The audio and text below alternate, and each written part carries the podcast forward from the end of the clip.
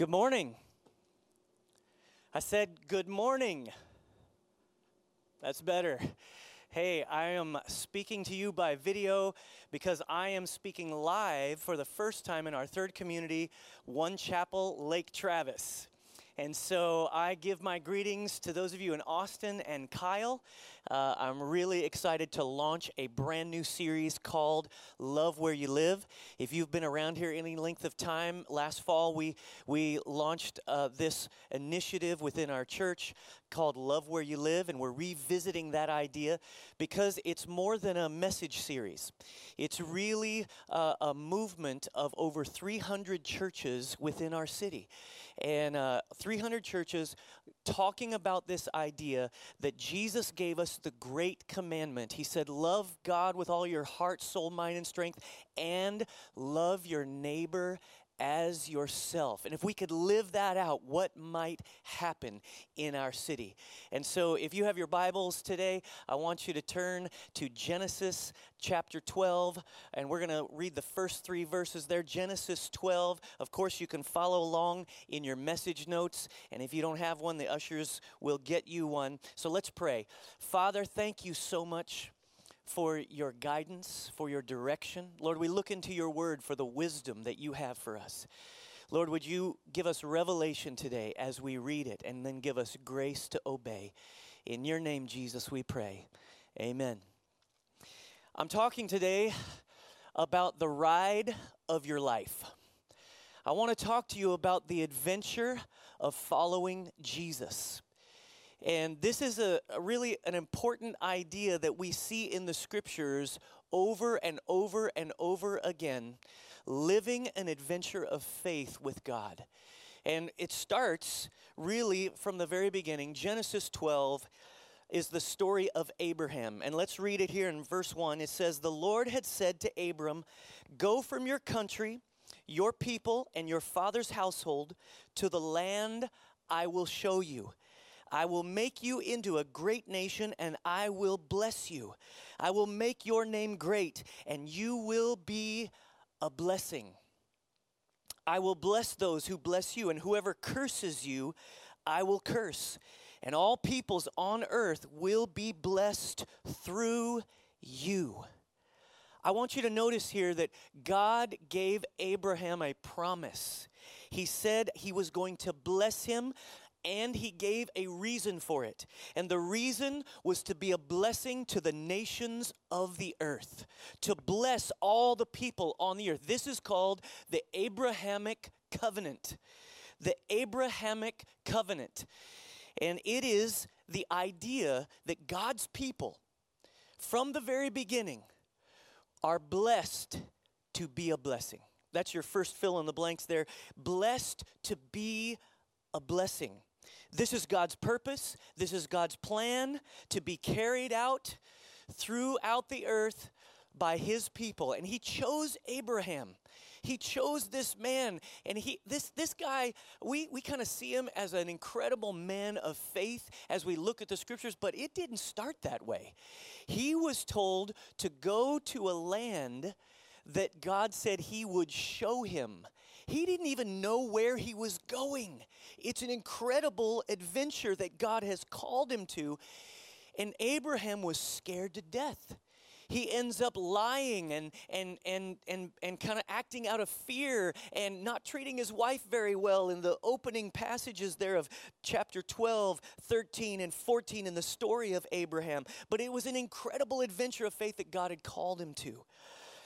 And in the same way, God has called each of us to an incredible adventure of faith. And I often wonder in our 21st century American Christianity, are we too safe? Are we living out our faith in, a, in, a, in an environment where we, we just want to be safe? We want to be closed in. We're, we're not sure we want to get out there too far. We don't want to risk too much. I wonder if we're just living too safe and we need to surrender to the ride of our lives that God wants to take us on.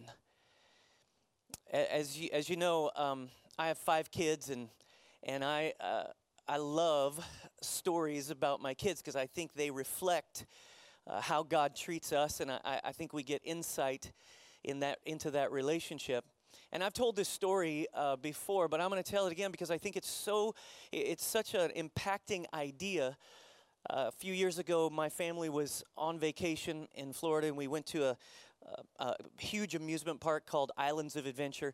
And we're talking about the, the incredible roller coasters we're going to ride. We're talking about how much fun it's going to be. And we get there and we go past the gates and we, we head straight for the biggest, baddest roller coaster in the whole park. And it's called the Hulk. And uh, Taylor, my second born, he was raring to go in the car, but we get into that park and we walk underneath the, the huge structure, and you can hear people screaming, you know, ah, and the thing is, is shaking. And, and, and we, we start to go through the gates of the Hulk roller coaster, and Taylor's not there. And I look back, and about 30 yards away, he's just standing there. And he's, he's like, I don't want to go. And I was like, Taylor, come on, come on. This, this is going to be fun. We were talking about how great this is going to be. It's like, I don't want to go, Dad. And so I went over and just kind of gently took my arm and put it around his shoulders and started pushing him towards the roller coaster. Please hold your judgment and evaluation of my parenting skills until the end of the story. So I'm so I'm pushing him to the roller coaster and I, I kind of get him to get in and we're standing in line and the whole way, I mean, we are talking about it. Um, he wants to get out. Every exit sign, his eyes are darting. Can I get out? Can I get out right here?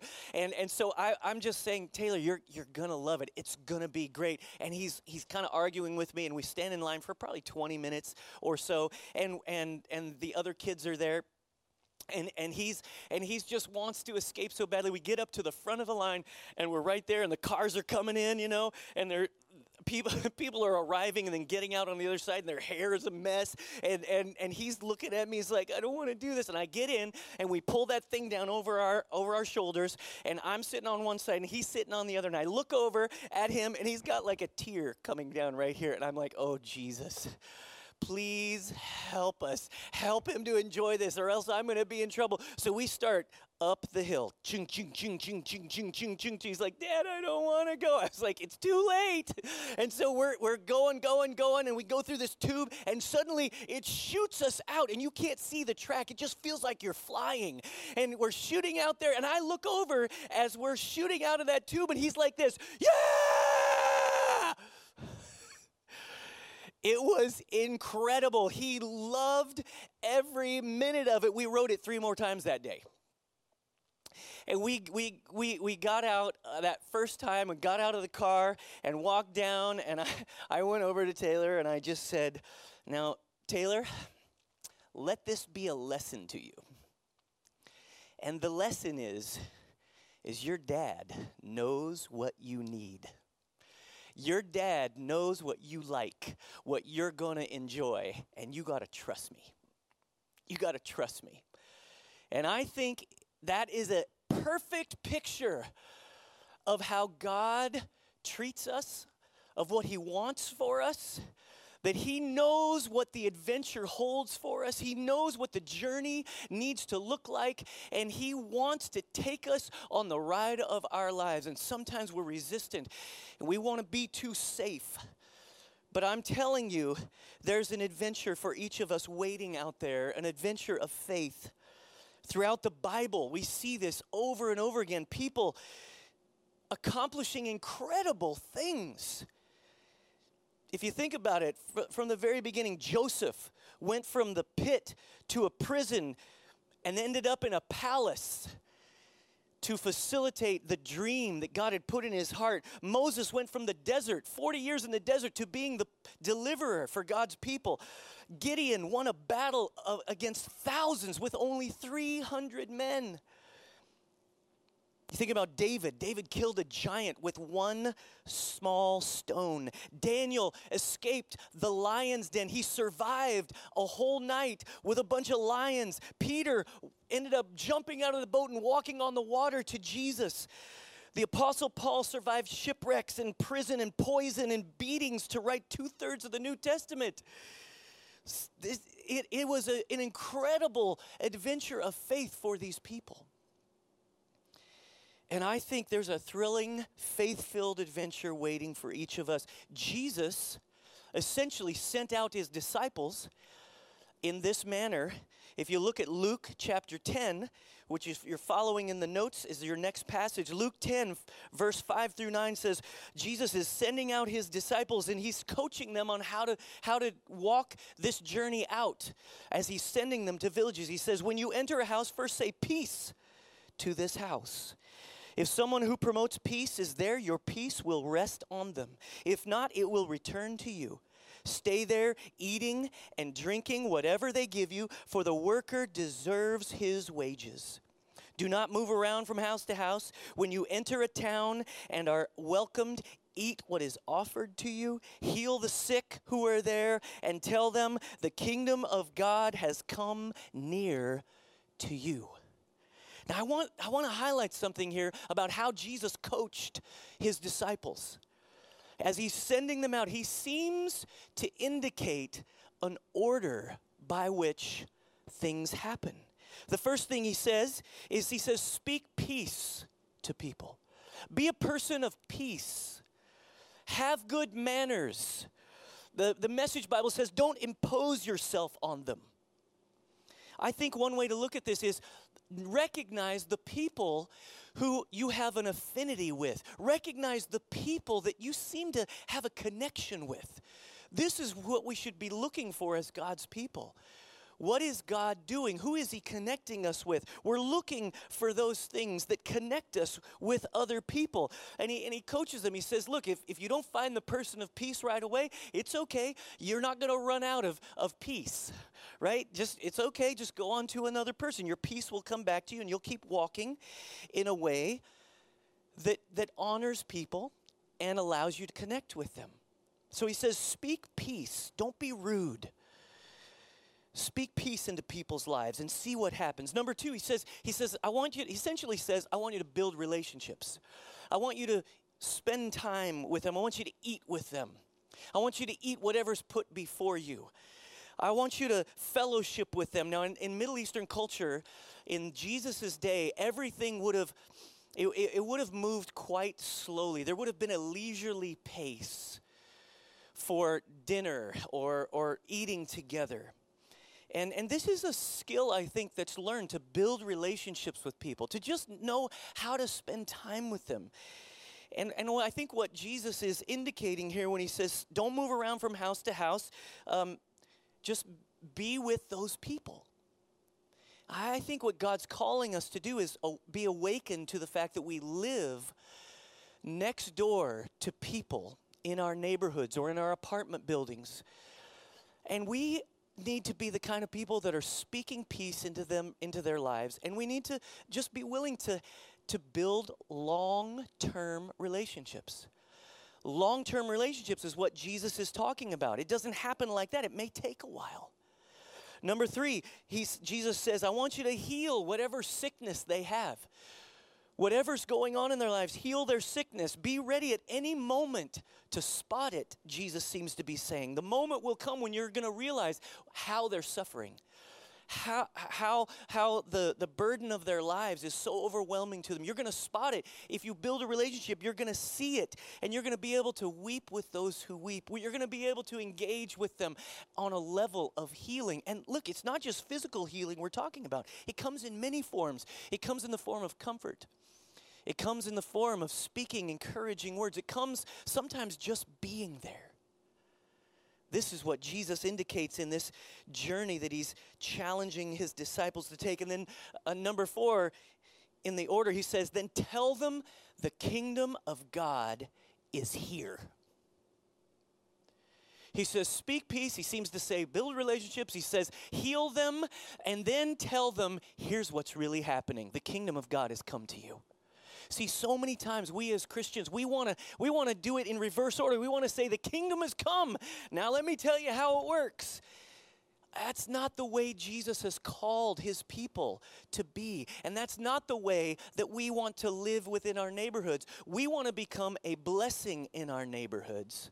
We want to be a blessing because that's what we're called to is to bless the people around us in whatever way that we can and we we take our time we build relationships we we recognize their sickness where they're hurting and then when we when we have a chance when we get the opportunity we explain to them this is the motivation for how we live.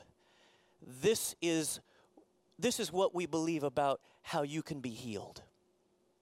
We follow Jesus and I want to tell you about him see we tend to think that we won't it's tell and show but it's, make no mistake, it's show and tell. Show them first, then tell them. Don't try to tell them first, then show them. Make sure that we're willing to live out our, our gospel, live out the greatest commandment to love God with everything and then love your neighbor as yourself. And so there's a strategy. There is a strategy that Jesus, I think, started at the beginning with Abraham and he summarizes it here in the next passage in Matthew 22 35. Matthew 22 35, here's, here's Jesus, and he's interacting with an expert in the law. And it says, One of them, an expert in the law, tested him with this question Teacher, which is the greatest commandment in the law? And Jesus replied, Love the Lord your God with all your heart, with all your soul, and with all your mind. This is the first and greatest commandment. And the second is like it, meaning they're even, they're interactive. There are implications in both of these commandments. They both work together. And he said, the second is like it love your neighbor as yourself. All the law and the prophets hang on these two commandments. This is an incredible statement by Jesus. An incredible idea that Jesus is offering here. He's saying, if you want to live, like God intended you to live. And look through all the commandments of Scripture and know that you are obeying every single one of them. Jesus took something, he took 613 commands and boiled them down to two. Two, just two. Jesus was a genius because he made a complex problem so simple. It's so easy. Just love God with everything, give Him everything in your heart, and then love your neighbor as yourself. And what I want you to consider, what I want you to consider as we go through this series is could it be that the seeds of the gospel, the good news of Jesus, will take root within the simple act of neighboring? The simple act of just being kind to your neighbor, of being attentive of loving them. Now, there's a problem. Actually, there, there's several problems with this in our culture. And uh, there, I'm going to name three of them here. The first problem, you could all guess, is time. We have a, pro- we have a problem with, with none of us have enough time. Our lives are overscheduled. Everything that we're doing, uh, what I, what I find is in our culture, we do a lot of things but none of them go very deep. And so, and so we're so busy, we're so scheduled, we're working so hard and so many hours. We get home, and the last thing we, we do is save some room for our neighbors. We have to build, here's the thing if we're going to if we're going to obey the great commandment, if we're going to love our neighbors as ourselves, here's what we must do. We must build margin into our lives. There must be a way for us to practice Sabbath and build margin into our schedules. Because if we're always pushing it to the limit, it becomes so hard, so hard to make room for interruptions. But make no mistake, now, listen to me. Listen to this. Almost all interruptions are simply opportunities in disguise. Almost all interruptions are, are opportunities in disguise. And, and, and the Bible speaks to us about how we are supposed to live and, and take care of our time. Ephesians 5.15 says, Be very careful then how you live, not as unwise, but as wise, making the most of every opportunity because the days are evil. See, you and I do not have the luxury of being consumed with our career or consumed with our hobbies or consumed with all kinds of other things, driven so hard. This, this is not what we're called to as God's people. We're called to a life of faith, a life of trust, an adventure where we're living our lives for Him and being attentive to others. And in order to do that, man, we have to change the way our time works. The second problem is fear. We're afraid of rejection, we're afraid of potentially their bad influence in our lives, or we're afraid of the responsibility for someone else. Of course, of course, of course, we're afraid of these things. All kinds of adventure always carry a, a, a, an element of being afraid because it's risky. There are challenges. All adventures carry this kind of risk, but all incredible stories come from overcoming our fears. All the incredible stories that we read in literature or in movies or we experience in our lives come from overcoming our fears. And these fears are real. I don't want to minimize them. Sometimes we're paralyzed by what we think other people think about us. I, I, I've read statistics about the Christians in Austin and how we are consumed. We're, we kind of have a, a, a way of thinking about what the general public thinks of us. We have a complex about our reputation. And so we're afraid to tell somebody we're even a Christian man it happens to me in my neighborhood. I mean as, as i've gone through this process uh, i have i have um, you know met different neighbors and, and i'm always waiting for the question so what do you do? And then i try to avoid that question as long as possible but it always ends up coming out and i say i'm a pastor. And they either go like this they go oh, and then start talking about somebody else because they don't want to even talk about that.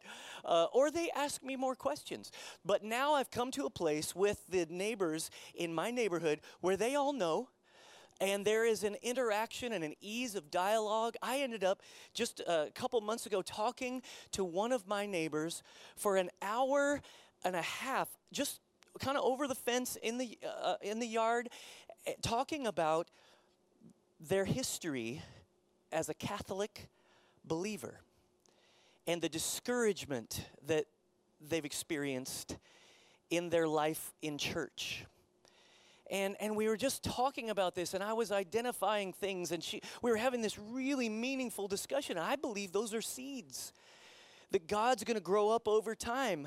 But we've got to overcome our fears because here's what Paul said 2 Timothy 1 7 says, For God has not given us a spirit of fear and timidity, but of power, love, and self discipline. You have what it takes to be on this adventure. You have what it takes to take the risk.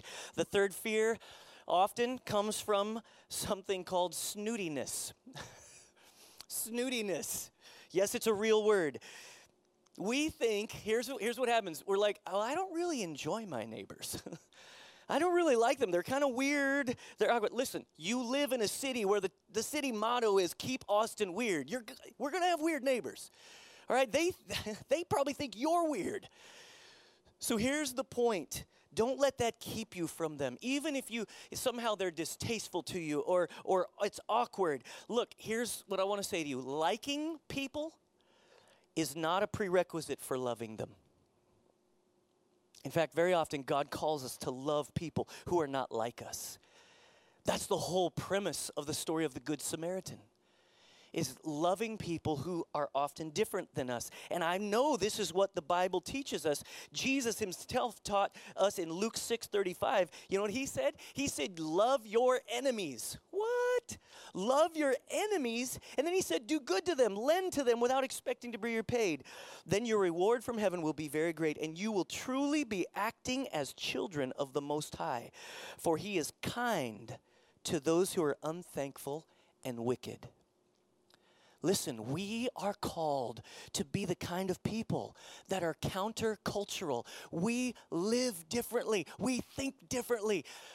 We love people who are often unlovely or who don't love us. And this, this is so important to understand that neighboring, the art of neighboring, it really is an art form. It's not a science. We're not talking about rocket science here. We're talking about something personal, something interpretational. It's not something we accidentally do. It's relational, it's redemptive, it's restorative and we, we, have to, we have to be willing to go on the adventure, to take the risk. It seems so intimidating sometimes, I know. It's intimidating to put ourselves out there. But here's the thing when you're afraid of what to say, you're not sure what to say, you're not sure of what to do, if you'll just rely on the Holy Spirit, rely on God to give you, give you the courage to make a friend, to do something simple. Because some of you are worried that, that you'll come off like a sales pitch. I'm not talking about giving them a sales pitch for Christianity. I'm not talking about trying to get them saved by Easter. That's not what we're talking about here. What we're talking about is just becoming part of your community and loving them innocently and, and not coming with an ulterior motive, right? Like, I've, I, gotta, I gotta do something, I gotta, I gotta get something to happen. That's not what we're doing. We're, we're coming with an ultimate motive. And you know what the ultimate motive is? As God's people, the ultimate motive is to be a blessing to the world, to be a blessing to our neighbors. That's what Abraham was called to. That's what Jesus sent out his disciples to do. That's what he's called you and I to do, to just be a blessing, to bring re- restoration and redemption to the world. And blessing people, when you become a blessing, it always leads to the question of why. People are always going to be curious. So I want, I want you to think about how you can trust Him. Living as a blessing, trust God, living as a blessing, being, being willing.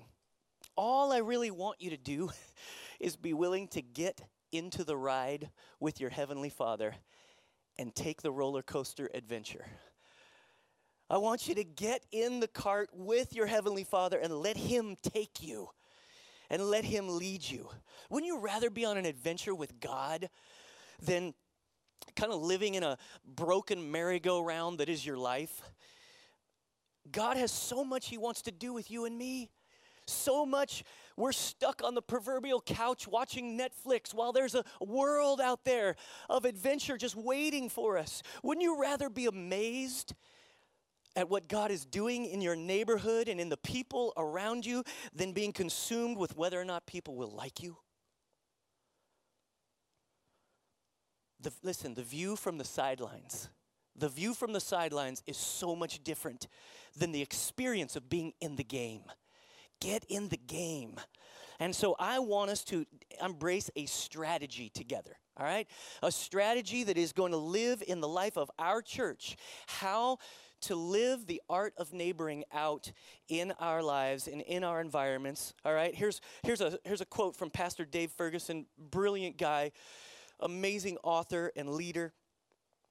He said, From the very beginning, God's way of reaching and restoring the world has always been through a blessing strategy. So here's how we here's how we're going to bless our neighbors. One chapel. Here's what we're going to do as a church, and we're going to live this out over, over a long period of time. What we're looking for is behavioral change. Don't just drive home, hit the, hit the garage door opener, go inside, and let the garage door go down. No, we're going to we're gonna live, we're going to do something different.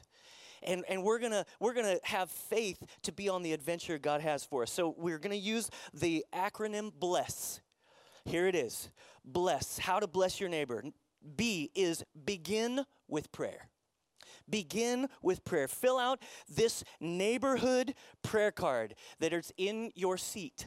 All right, some of you, now some of you already have this, and I, I want to highlight for you, some of you can fill this out better than you could last fall. And that is an incredible win. I, I want you to celebrate that. But I, if you didn't get a chance to get one of these, or, or, or if you've lost yours, or it kind of just life kind of took over, and you want to get back to it, I want you to take this home and I want you to hang it on your, your refrigerator. I want you to fill it out, all the neighbors around you, and begin to name their names and begin to pray for them. Make sure you're meeting them. But but but here's the thing. Just start by praying for them in your private time every day pray if you can pray for your neighbors by name, it will create a powerful thing in your own heart and God will create opportunities. L is listen to them. Listen to them. So many times we just want to talk, talk, talk, talk, talk. We want to preach at them, or we want to s- tell them uh, about our experiences, or we want to say, Oh, I know just how you feel. I, you, you may not know how they feel. Listen more, talk less. If you will listen to them, you'll, you'll know what God wants you to say to them, if anything. You will understand how to respond to them if you'll listen to their story. Listen to what they have to say. Ask good questions about them. Ask about their lives. Ask about what's going on in their lives in a way that, that doesn't seem invasive, but is just willing to be interested and attentive. So many people are starving for someone to encourage them. And it can be as simple as just a conversation in the yard. E is eat with them. Get to a point where you've invited them over for dinner. It's an invitation. When you invite somebody over for dinner or for lunch, uh, or, or you do something together where you're eating outside, inviting them for a barbecue, there's something so good about that. It is an invitation to life and authenticity. It's the reality of living with people, and there's co- a communal aspect to eating. Eat with them. Something powerful happens when we gather at the table. And here's what I think you know, we have the communion table when we come to church, but I think what should happen before they ever come to church, before they ever come to our table, they should come to your table first.